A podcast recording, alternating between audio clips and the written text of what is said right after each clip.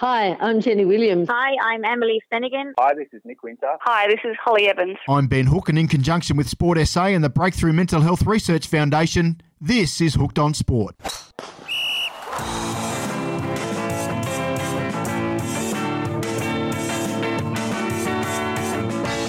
Welcome to another episode of Hooked on Sport. First, an update on the return to sport from Sport SA CEO Leah Cassidy. Here we are, Monday the 11th of May, with some important updates from the government on the roadmap to return to sport. We've had advice now that, further to the information provided on Friday, that the 10 people directive for training does not include the coach. You don't need to count the coach in that 10.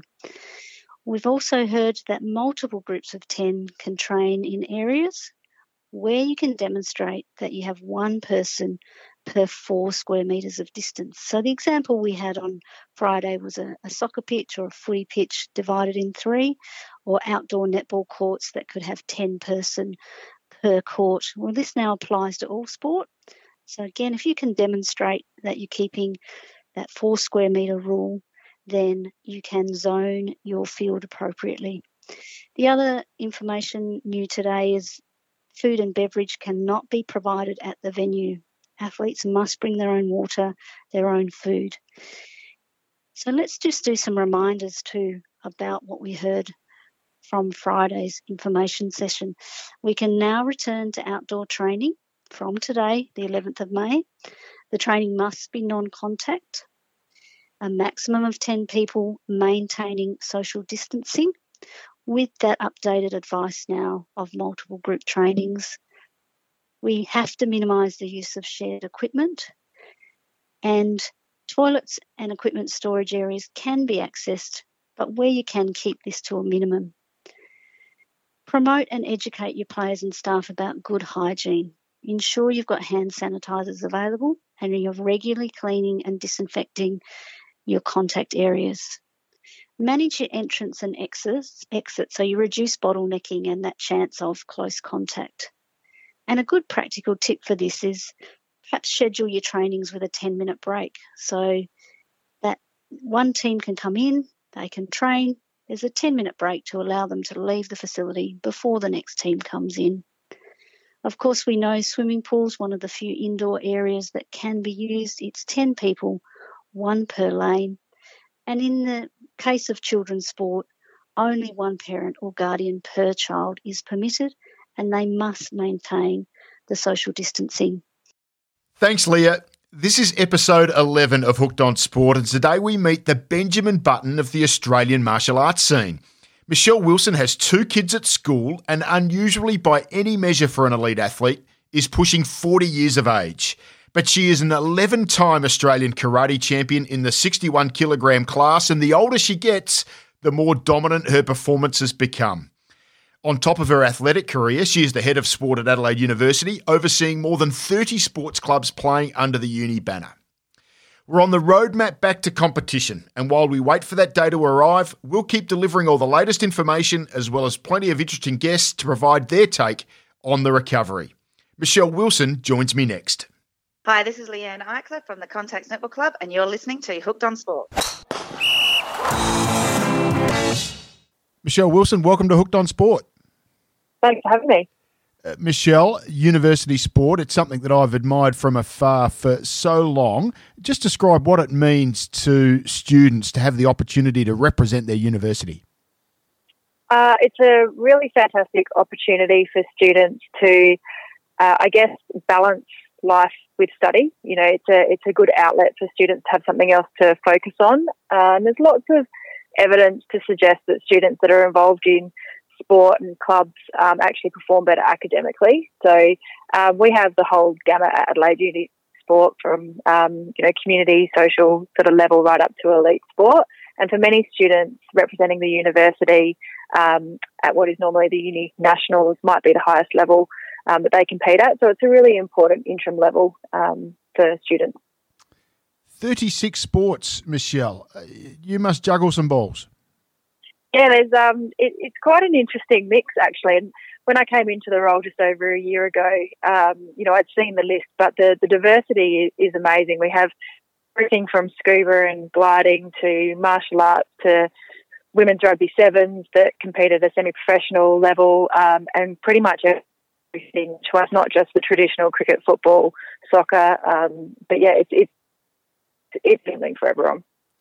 Michelle, the one thing I've always noticed about Adelaide University is it really holds the ideals of amateur sport high. Is that something that has perhaps taken you by surprise in your relatively short time in the role?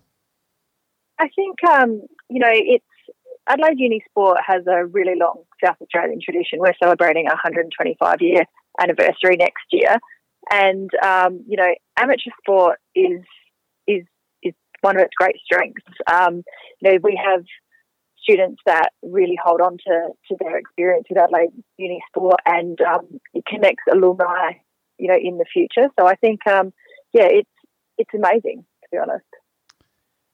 Tell us about how you manage, and we were just sort of touching on it, I suppose, but you've got elite athletes. So Maeve Plouffe is a classic example of someone who is at the absolute peak of her sport and off to the games originally this year, now next year. But then there's the absolute weekend warrior who might be playing amateur soccer or even a sport that has no profile whatsoever. How does the uni deal with managing the desires, the needs of both of those sorts of groups?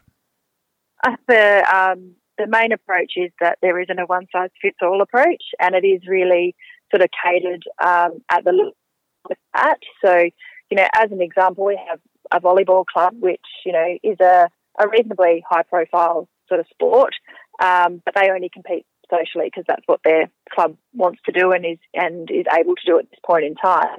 And then at the opposite end of the spectrum, our cycling club does have some international representatives, and our cricket club competes at a high level, as does our football club. I think the key is really, like anything, there isn't really a cookie cutter approach. And once we provide, support at whichever level they want to aspire to be. Most of our clubs are student-led, which is a unique situation in community sport. So many of our community members are kind of learning as they go as well. And I think, it provides students with an enormous opportunity to gain some experience in sports administration or club administration that helps them move forward as they graduate and enter the workforce. I'm talking to Michelle Wilson. She is the General Manager of Adelaide University Sport. She's also an Olympic Games hopeful in karate. We're going to talk about your karate career very shortly, Michelle, but 36 sports, head of all of them. Is there one sport you've thought, gee, I wouldn't mind giving that a crack? I think like lots of the sports have kind of really opened a lot of the clubs, have opened my eyes to the breadth of what they do. It's called Mountain Club, but really it's outdoor recreation, and, they're doing everything from kayaking and mountain biking and rock climbing and slacklining, a whole bunch of really cool things that I'd love to give a go once my karate is over, because I'm pretty accident prone, so I'm sure I'd probably hurt myself doing something. But yeah, I think like Matt in particular, my younger years, I probably would have liked to have given the women's rugby sevens a crack. Yeah. I'd kind of been exposed to all the traditional sports in high school, but some of the things that these guys do, it's really amazing. And I think it's a really good opportunity for students just to have a go, and that's what I really love about Adelaide Uni Sport. What have you noticed in amongst all of your sporting participants and how they've dealt with the fact that we've had no sport over the last couple of months? Is there people that have struggled with that? I think, the reality is that I think everyone's been impacted in some shape or form. Probably those that have adapted better are, those that compete at probably a more elite level, because I think that's something that comes with being an athlete is that adaptability. I think the other thing that's important to recognise is lots of people participate in our sporting clubs for the social interaction, and probably more so the emotional and mental health benefits that come with that. So that's something that we've been really mindful of. And whilst you can move many things to online, and, there's been lots of Zoom classes and a whole range of different things, nothing really beats that human interaction. A lot of our clubs, the members are past, well past their playing days. So it's more about the social interaction that happens, you know, coming and watching a game of footy or watching a soccer game, and just hanging out with your mates. So I think that's probably where I've noticed, you know, the biggest impact. Having the 30-odd different clubs, you know, there's a whole range of different governance things that we're kind of working through as we support them all to do AGMs virtually, probably for the first time. Mm-hmm. So, you know, there's some challenges there. But I think, yeah, really the emotional and mental health benefits of people connecting, I think that's the real strength of the Adelaide University sport community. On that basis, how keen are you to see all of this behind us and your communities back together? Oh, I can't wait. I think sport will have such an enormous role to play in bringing everyone back together, and you know, it connects communities. So I think you know, that's probably why there has been such a push for community sport commencement as soon as is practical. You know, of course, taking in mind all the relevant regulations that are required. I think you know, here in South Australia, we're in a good position to start to introduce, you know, sport sooner rather than later, and we're prepared to do so pretty much as soon as we get the go-ahead. Let's take a short break to hear from John Mannion at the Breakthrough Mental Health Research Foundation. It's important to normalise the mental health conversation. Let's feel comfortable to talk about our mental health in exactly the same way as we would talk about our physical health. And now back to the show. Let's move on and talk about your karate career. It's extensive. At 25 years you've been involved in Australian teams. Where are you at with hopes for what is now the 2021 games? Was that a setback for you potentially? I imagine you were aiming for 2020 and then possibly starting to think about other facets of your career. Was that not ideal for you? Yeah, I think I'm still kind of digesting it all, to be honest. I mean, the chances of Australia qualifying somebody outright for the Olympics is quite small. There's only 10 spots worldwide. So it's not every country gets a representative, or even, you know, the region through Oceania. So I think for me, we had one event left on the qualifying calendar before what was actually was supposed to be next weekend, the World Karate Federation Olympic Qualification Tournament. And I'm 30 points behind being eligible for that tournament, which for some context is literally participating in one event. So having that last event cancelled wasn't ideal. I guess at this point in time, the WKF haven't made a decision on what they're going to do, and I continue to train and wait. I think the key thing for me is I didn't walk into the ring a month ago, or probably 6 weeks ago now, at my last international competition thinking that that was the last time I'd represent Australia. So I definitely feel like the door isn't closed. Whether or not that means continuing on and trying to get to that qualification, I think will be a little bit determined by what the WKF does. But certainly, you know, I stuck around probably for another 2 years than what I might have done beforehand, because karate got into the Olympics for the first time. And I don't think I want to watch it, you know, in July next year and wonder how close I might have gotten. Having said that, I'm 40 this year, and, you know, the body certainly doesn't recover as well as it used to. So there's probably a couple of things that I need to think about, but I'm still training. And if anything, I'm probably training more. It's easier for me to fit in, you know, at the moment, because I've got two young kids, and having everything at home is actually quite convenient as opposed to travelling around and things like that. So it's a bit of wait and see, I think. Regardless of what's ahead of you, how do you reflect on the career you've had? I didn't want to give away your age, Michelle, but you were prepared to. So let's focus on that. 40 years of age, two kids, twins, who I think at primary school. So there's plenty on your plate as it is, but I mean, even so, you've still had a remarkable career that hasn't showed any signs of waning in recent times. The Oceania champion last year, and as you said, sort of around the mark for Olympic selection. How do you reflect on what you've been able to achieve thus far? Yeah, I think it's, I don't know, I think karate is obviously very low profile sport, and has got maybe a tiny bit more profile getting into the Olympics. I think that's one of the great things about our sport is it's not high profile. So the people that are doing it are really doing it because they love it, and they're pushing themselves to be the best version of what they can. I think you know, if I was to reflect on my career, I'd know that I got everything out of myself that I could. I'm certainly not the most naturally talented athlete. I'm pretty determined and I'm pretty relentless. So I think, you know, that's probably something that I'll hold, you know, pretty close to me. And I think, you know, if I was to reflect, I'm pretty happy that coming out of South Australia as a karate athlete and doing as well as, you know, as I have, and even just going to the World Championships, we only send one person from Australia to the world. So for that person to come from South Australia, where our whole state team is around about 20 individual athletes compared to Victoria, which has 120, it's nice to see that South Australia is holding its own. Is there one thing in particular, regardless of what comes in the future, that you'll remember more fondly than anything else? I think for me, I won my first national championship at 24, and I think I hold some sort of Australian karate record for the most amount of national championships not won. I had, 11 silver medals at that time, so that was pretty special for me. You know, consistently in the finals, but just never kind of getting over that last hurdle. And then, you know, I similarly internationally, I'd had, you know, lots of success at junior level and a reasonable amount of success at senior level. But I only won my first Oceania in 2016, and that, I guess, probably was the turning point for me. Was, you know, oh, hang on a minute, I think I'm probably, you know, still in this a little bit.